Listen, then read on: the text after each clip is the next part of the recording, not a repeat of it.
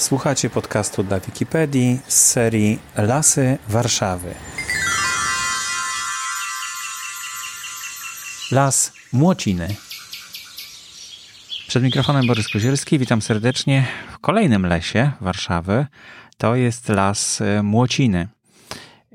Jest ze mną pani Angelika Gackowska. Witam serdecznie. Dzień dobry.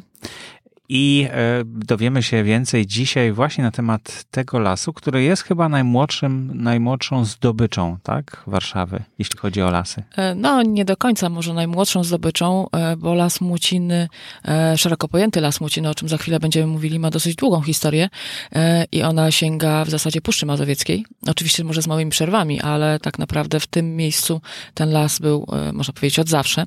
Mm, w mieście oczywiście nie zawsze był w mhm. mieście, bo mhm. granice miasta sięgały gdzieś gdzieś indziej, e, ale, ale faktycznie ten las nie jest tak młodym lasem, na przykład jak lasy wawerskie, mm, czy część lasów e, na terenie Białołęki, czy las Brudno. Zdecydowanie ma dużo dłuższą historię. Ja miałem na myśli ten kawałek lasu Nowa Warszawa, który mhm. się nazywa, taki, mhm. który dostaliśmy w spadku po hucie mhm. Warszawa, zdaje się, prawda? Tak. E, bo to jest tylko część lasu Młociny chyba w tej chwili, tak? Bo jest część taka, która jest bardziej nad Wisłą i część, która jest bardziej w głąb tak, Warszawy. I, i, I często e, mamy różnego rodzaju pytania. Dlaczego na przykład coś się nazywa Lasem Młocińskim, a któryś kawałek nazywa się Parkiem Młocińskim, ale czy on jest lasem, a może jest parkiem? I dlaczego tak, a dlaczego nie? E, niedawno mieliśmy no to, taką no ożywioną dyskusję na ten temat.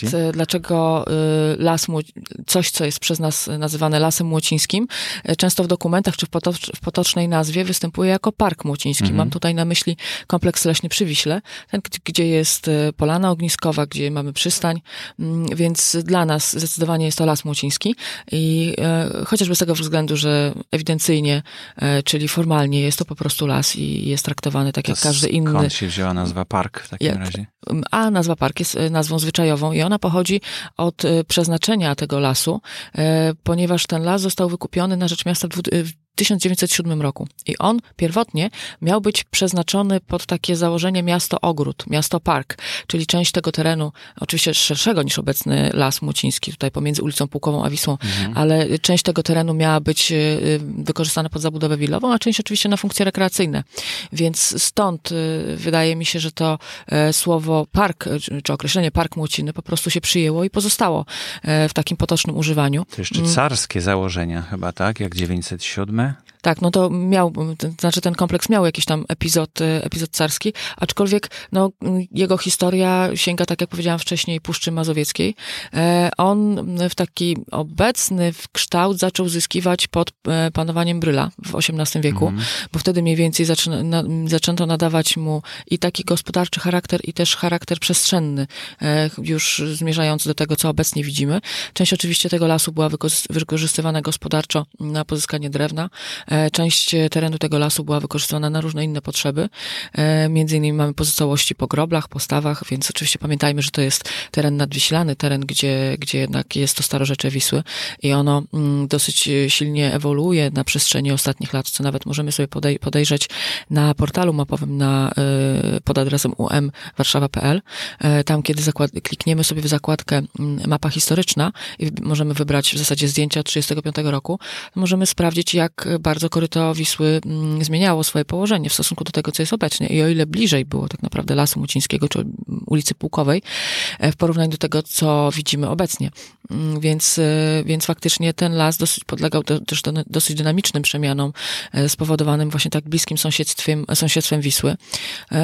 Obecnym powiedzmy obecną konsekwencją czy skutkiem takiego bliskiego sąsiedztwa Wisły dla części tego lasu jest jego struktura, czyli te tereny, które są w pobliżu Wisły, przed wałem, za wałem, po prostu mają taki bardzo e, żyzny e, charakter. Są to lasy łęgowe, lasy liściaste, niskie grądy, e, czyli drzewostany, które mają dużo starych drzew, bo faktycznie te, część z tych drzew pamięta XIX wiek i właśnie te pierwotne założenia kształtu, parkowe w zasadzie, mm, kształtu tego lasu, który, który planowano wtedy.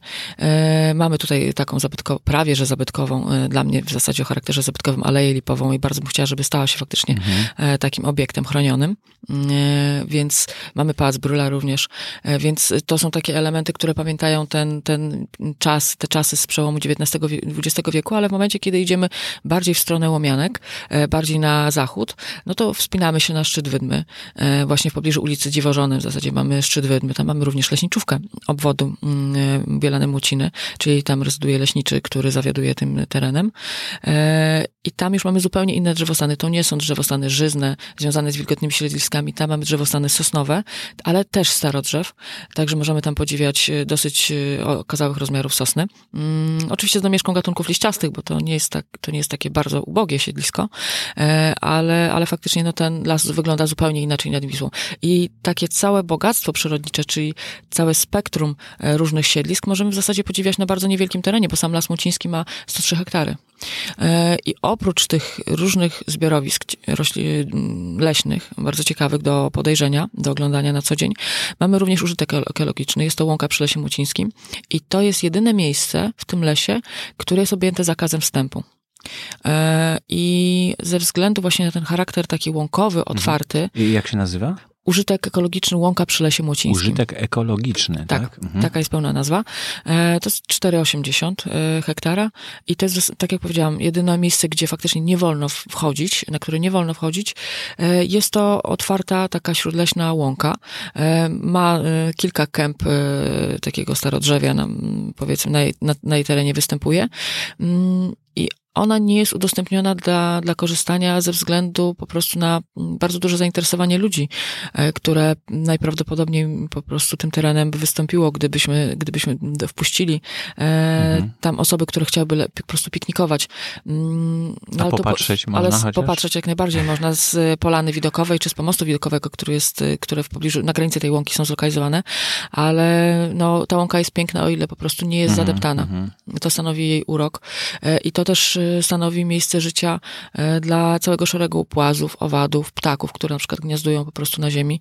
E, no, ludzie nie chodząc w tamtym miejscu po prostu nie niszczą tych, e, tych organizmów, więc pamiętajmy, żeby nie wchodzić tam i no, nie miejmy pretensji do leśników czy do, do administracji tego terenu o to, że nie wpuszcza ludzi, że ogranicza gdzieś wstęp, tylko po prostu cieszmy się tym dobrem, które w zasadzie mamy w granicach miasta. Mm, cztery, ponad 4 hektary otwartej łąki, takiej, takiej przestrzeni nieskażonej człowiekiem, to jest no, no tak. no to jest unikat i to jest coś bardzo cennego w tym mhm. lesie. E, cały las nie jest objęty jakąś dodatkową formą ochrony, nie jest to rezerwat, na przykład tak jak Las Bielański pobliski. Mm, jest to las o charakterze e, gospodarczym, ale oczywiście jest to również las ochronny, las w granicach miasta, więc te funkcje gospodarcze mają e, drugorzędną, trzeciorzędną e, kategorię ważności. E, przede wszystkim dominują tutaj funkcje społeczne. I to widać, ponieważ ten las jest bardzo dobrze zagospodarowany rekreacyjnie.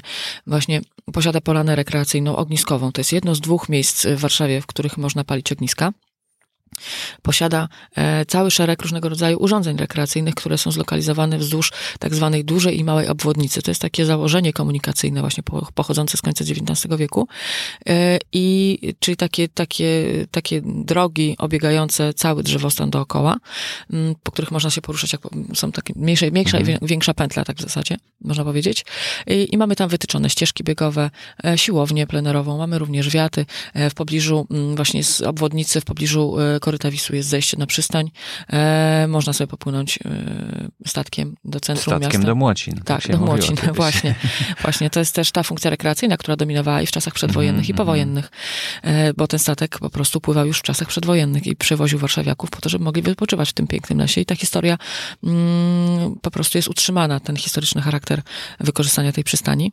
Także zachęcam tutaj do odwiedzania właśnie przystani, do korzystania e, z uroków Wisły i do spojrzenia z innej perspektywy na las, bo bo właśnie ze strony Wisły. Mhm. E, Wisła coraz częściej niestety ma niski stan i, mhm. e, i te statki to nie za bardzo mają po czym pływać, bo się nie, nie są w stanie zanurzyć. Niestety, no niestety Wisła jest rzeką nieregulowaną i, i coś, co może z naszego punktu, y, ludzkiego punktu, takiego gospodarczego punktu widzenia jest e, niedobre, bo jest nieprzewidywalne e, i zmusza nas do dostosowywania się do natury stanowi jednocześnie o jej sile, bo, bo im bardziej rzeka jest nieuregulowana, im ma szersze koryto, tym e, łatwiej jest zbuforować takie nawalne deszcze, czy skutki nawalnych mhm. deszczy w górze rzeki. E, przecież niedawno mieliśmy dosyć wysoki stan e, Wisły w zasadzie na granicy mm, przekroczenia stanów alarmowych, ale to, co w czasie właśnie tego nawału opadów może nam się rozlać na łąkach, mokradłach, rozlewiskach w Dolinie Rzecznej, to później zasila taką rzekę w okresach suszy. Więc e, pamiętajmy o tym, że im bardziej nieuregulowana rzeka, tym tak naprawdę bezpiecznie jest dla nas pod względem gospodarki wodnej. No, Polska jednak ma dosyć mało wody mm, i wszystkie takie miejsca, które mogą tą wodę zmagazynować na suche czasy, są po prostu na wagę złota i to dosłownie nawet są cenniejsze niż na wagę złota, bo od tego zależy nasze być albo nie być e, często. Mm, I należy to jak najbardziej szanować i zachowywać. Więc e, zabudowa koryt rzek, regulacja, e, budowanie wałów po to, żeby można tą zabudowę mm, zbliżyć do rzeki, jest po prostu no, czymś okropnym, czymś strasznym, jest zabójstwem dla tych ekosystemów, ale też jest bardzo niekorzystne dla nas gospodarczo. Mm, więc pod tym kątem też należy patrzeć na takie tereny nadrzeczne, otwarte. No, te nasze zaniedbania, które mm, wynikają z lat 70., 80., bo wtedy mhm. właściwie mhm. wszystkie kraje, mhm. znaczy wszystkie miasta, które miały rzeki, regulowały te rzeki. Mhm w swoim biegu, znaczy w swoim, w swoim centrum. No to, to teraz okazuje się zaletą, tak? Że, tak, są naszą siłą. Że, że są naszą siłą e, te, te nasze zaniedbania e, z tamtych lat.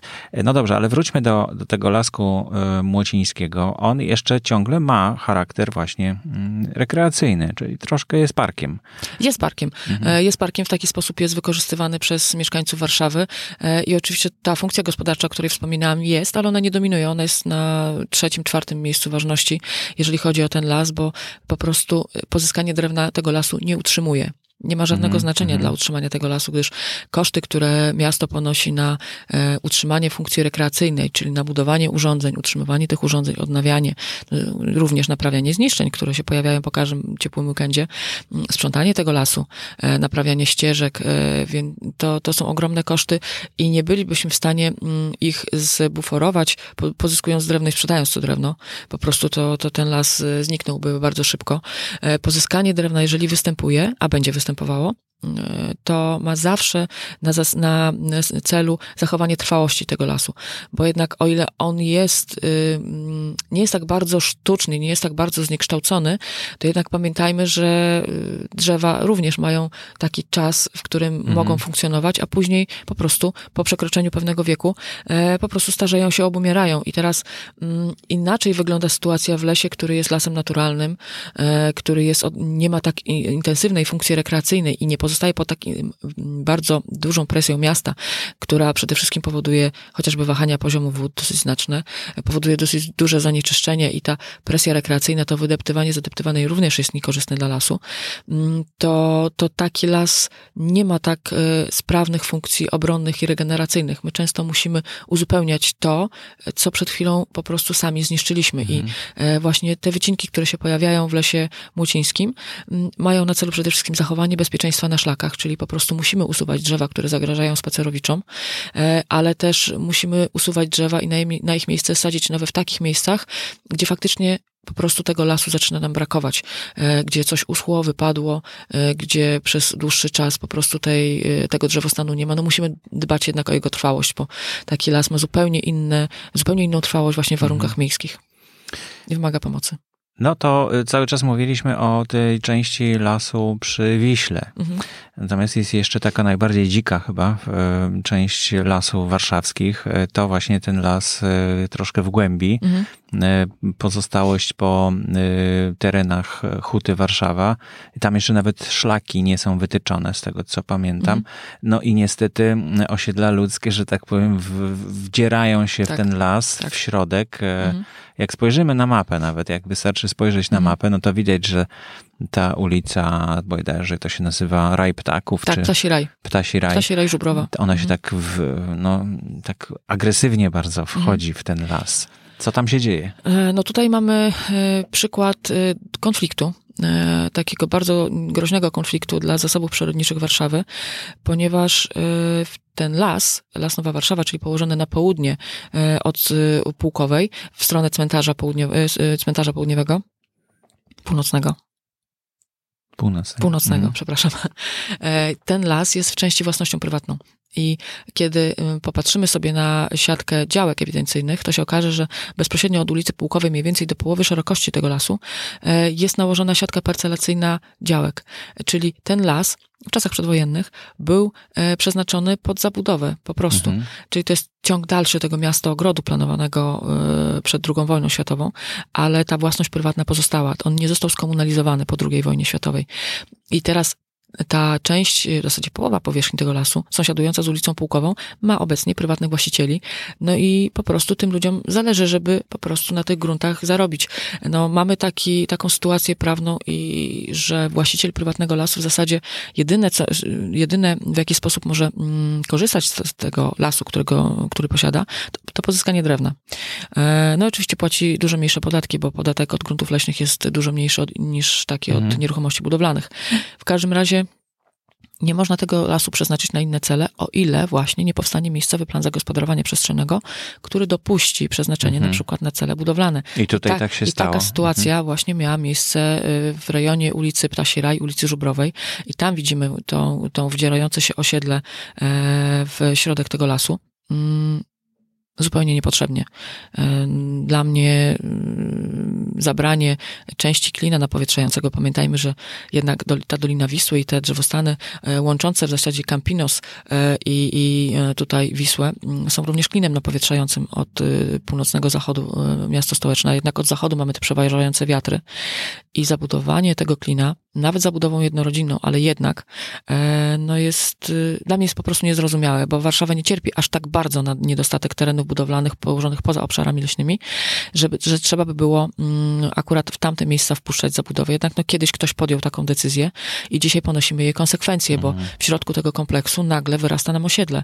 E, I w zasadzie mm, jest dużo istnieje, jeżeli, jeżeli ten proces nie zostanie zatrzymany, czyli w jakimś momencie decydenci podejmą ko- kolejne decyzje mm, dotyczące zabudowy e, kolejnych fragmentów gruntów prywatnych mm, w tamtym rejonie, to zostanie przede wszystkim przerwany bardzo ważny korytarz ekologiczny prowadzący od Campinosu do Doliny Wisły, w zasadzie jedyny korytarz taki w tamtym rejonie.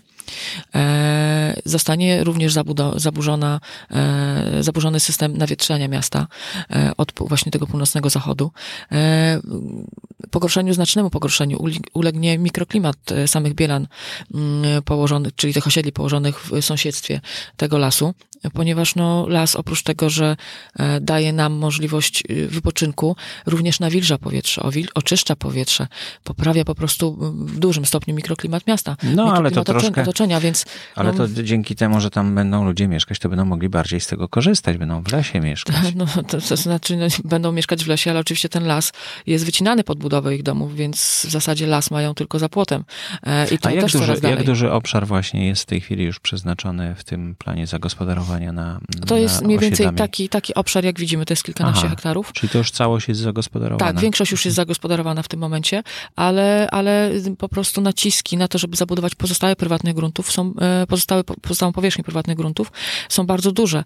E, I tutaj e, jedynym w zasadzie rozsądnym wyjściem z tej sytuacji byłby wykup tych gruntów przez miasto. Oczywiście jest to ogromny koszt i w tej chwili miasto nie dysponuje tak dużym budżetem, który mogłoby poświęcić na coś, co nie przynosi, tak bądźmy szczerzy, e, zwrotu czy, czy dochodu w szybkim czasie, bo, bo to nigdy się nie, nie zwróci bezpośrednio tak. finansowo, ale oczywiście trzeba patrzeć na takie inwestycje w dużo szerszym kontekście jako zabezpieczenie e, po prostu takiej stabilności przyrodniczej, systemu przyrodniczego miasta, którego nie da się bezpośrednio wycenić e, na złotówki i którego zyski z którego utrzymania będziemy mogli czerpać przez następne pokolenia.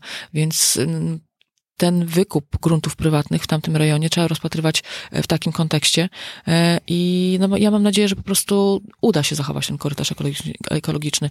Lasy Miejskie Warszawa wspólnie e, z pozostałymi biurami, z pozostałymi biurami, które biorą udział przy sporządzaniu nowego studium, biorą aktywny udział w wytyczaniu i tych takich podstawowych i bardzo ważnych korytarzy ekologicznych, po to, żeby one były jak najbardziej zabezpieczone na przyszłość podczas rozwoju miasta, bo no, nie ukrywamy, miasto musi mieć gdzie No się tak, rozwijać tak.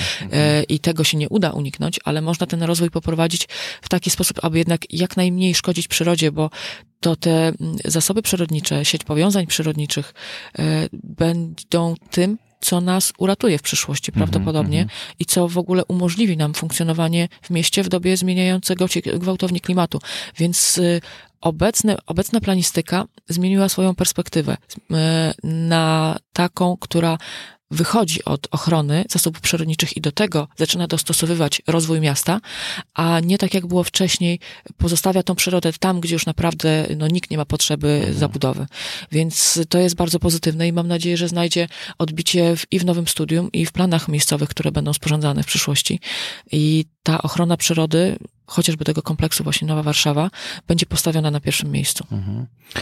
To proszę jeszcze, je- jeśli już jesteśmy w tym lesie Nowa, Nowa Warszawa, to proszę powiedzieć, jak tam e, wyglądają prace? Czy kiedy te szlaki będą? Kiedy tam będzie już wiadomo, którędy można chodzić? E, można chodzić po wszystkich udostępnionych drogach. E, zbudowaliśmy tam w zeszłym roku siłownię plenerową, więc można korzystać z tej siłowni plenerowej. Ona jest taka, ona jest ułożona przy drodze, która biegnie na górę Wydmy, w stronę cmentarza, więc można Jakieś korzystać. tablice edukacyjne? Tak, są tam, może? też, są tam, Mhm. tam też tablice. Są, tak? Tak, informujące w jaki sposób korzystać z tej siłowni.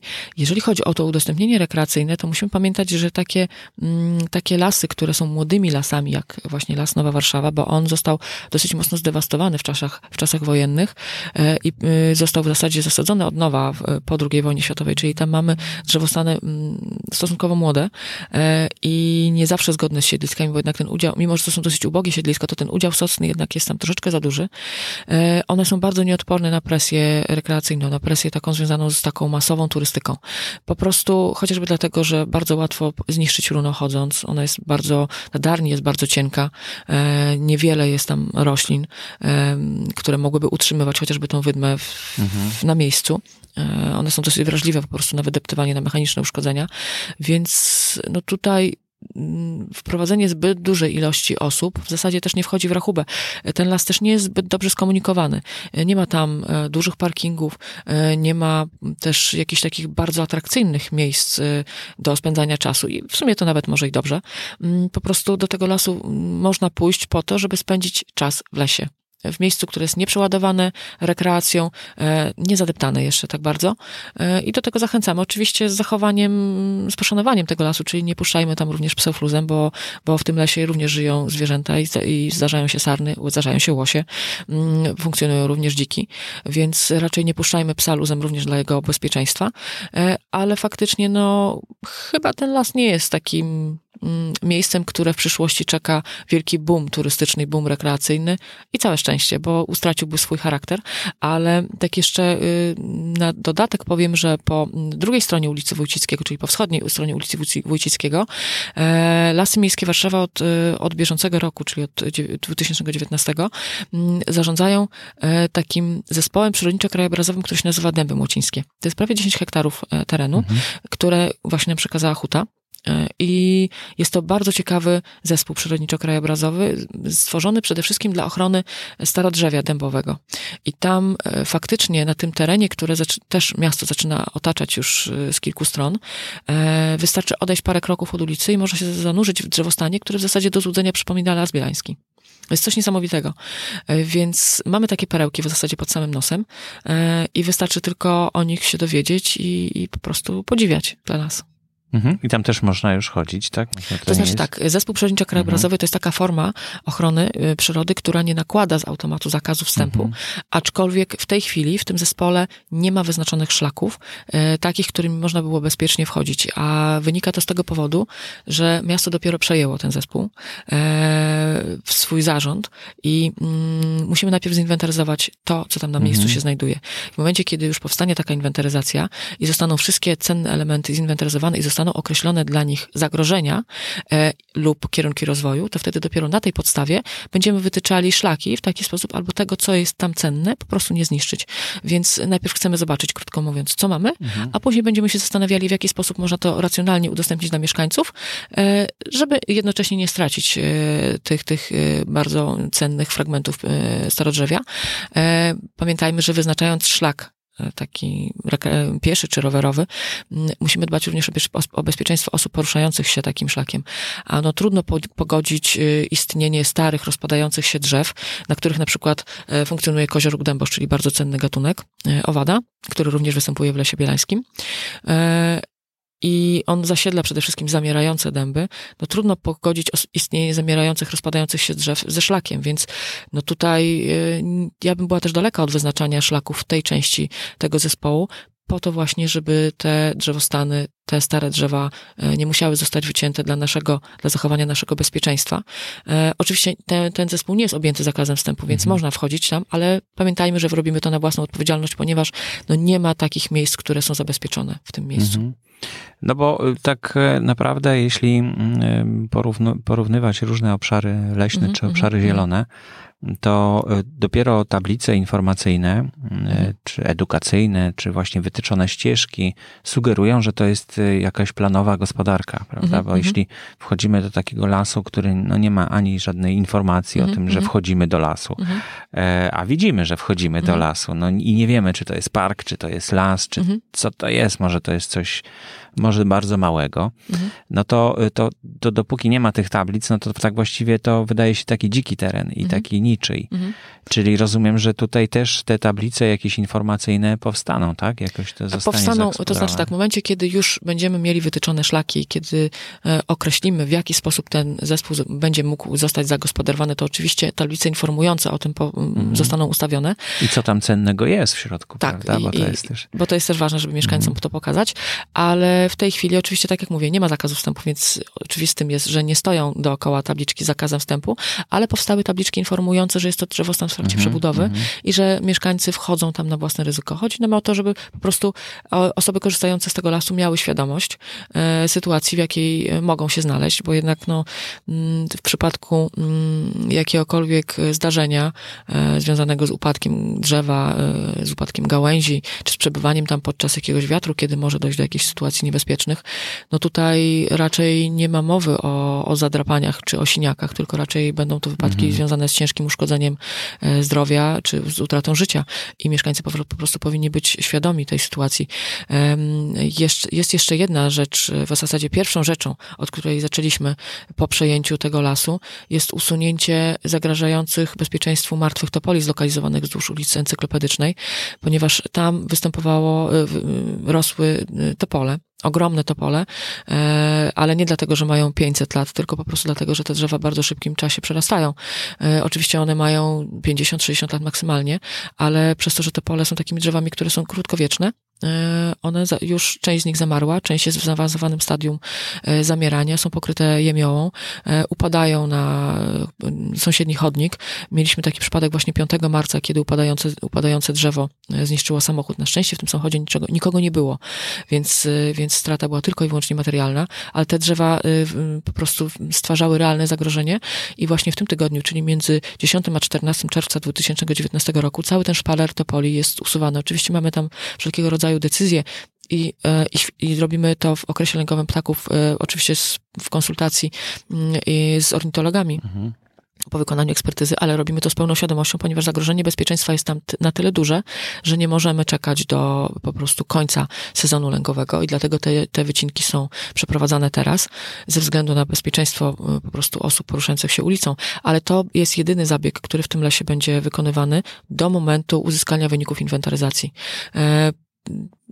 w tym czasie, powiedzmy, czyli tej, ta inwentaryzacja będzie trwała dwa lata, mm, bo musimy, musi po prostu objąć pełen sezon wegetacyjny i oczywiście później dane muszą zostać opracowane. W tym czasie jedynymi takimi działaniami, które będą się działy na terenie tego zespołu przyrodniczego krajobrazowego jest sprzątanie, bo jest to dosyć zaśmiecony las. Mhm. E, mieszkańcy jednak korzystają z tego lasu, zresztą nie tylko mieszkańcy, e, więc, więc po prostu ta czystość będzie musiała tam zostać utrzymana.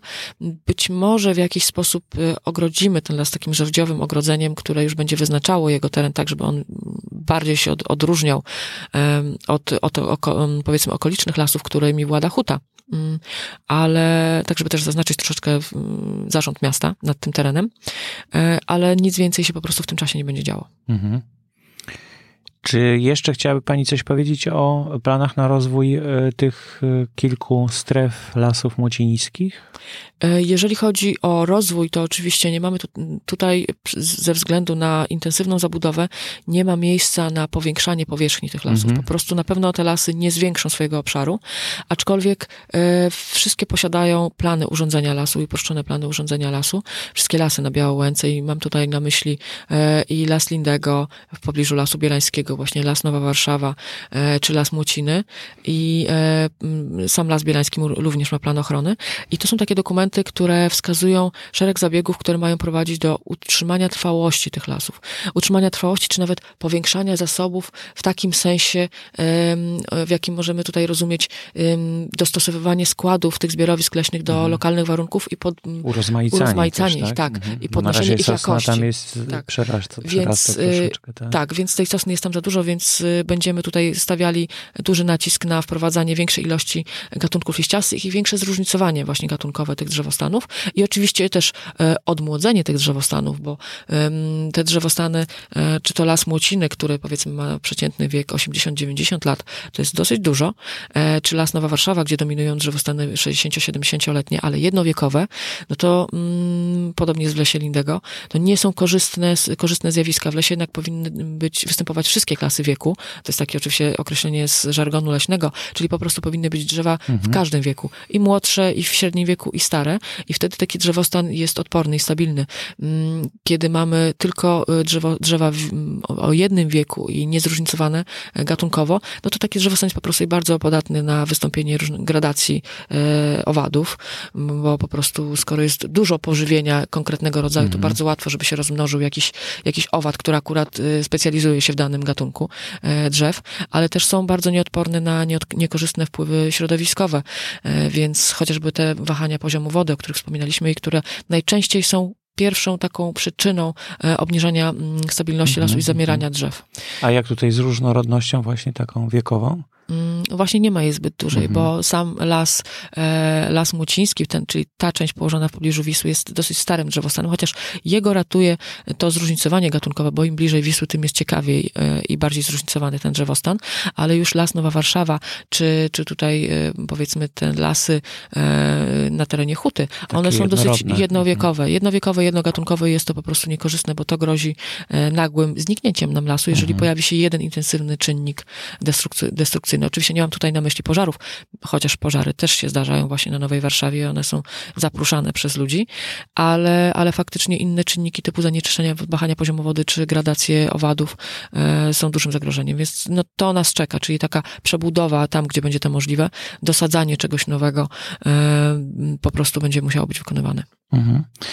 No to chyba wszystko w takim razie na temat e, no myślę, tak. lasów młocińskich, e, w sumie lasów, tak, bo to mhm. jest kilka obszarów. Mhm.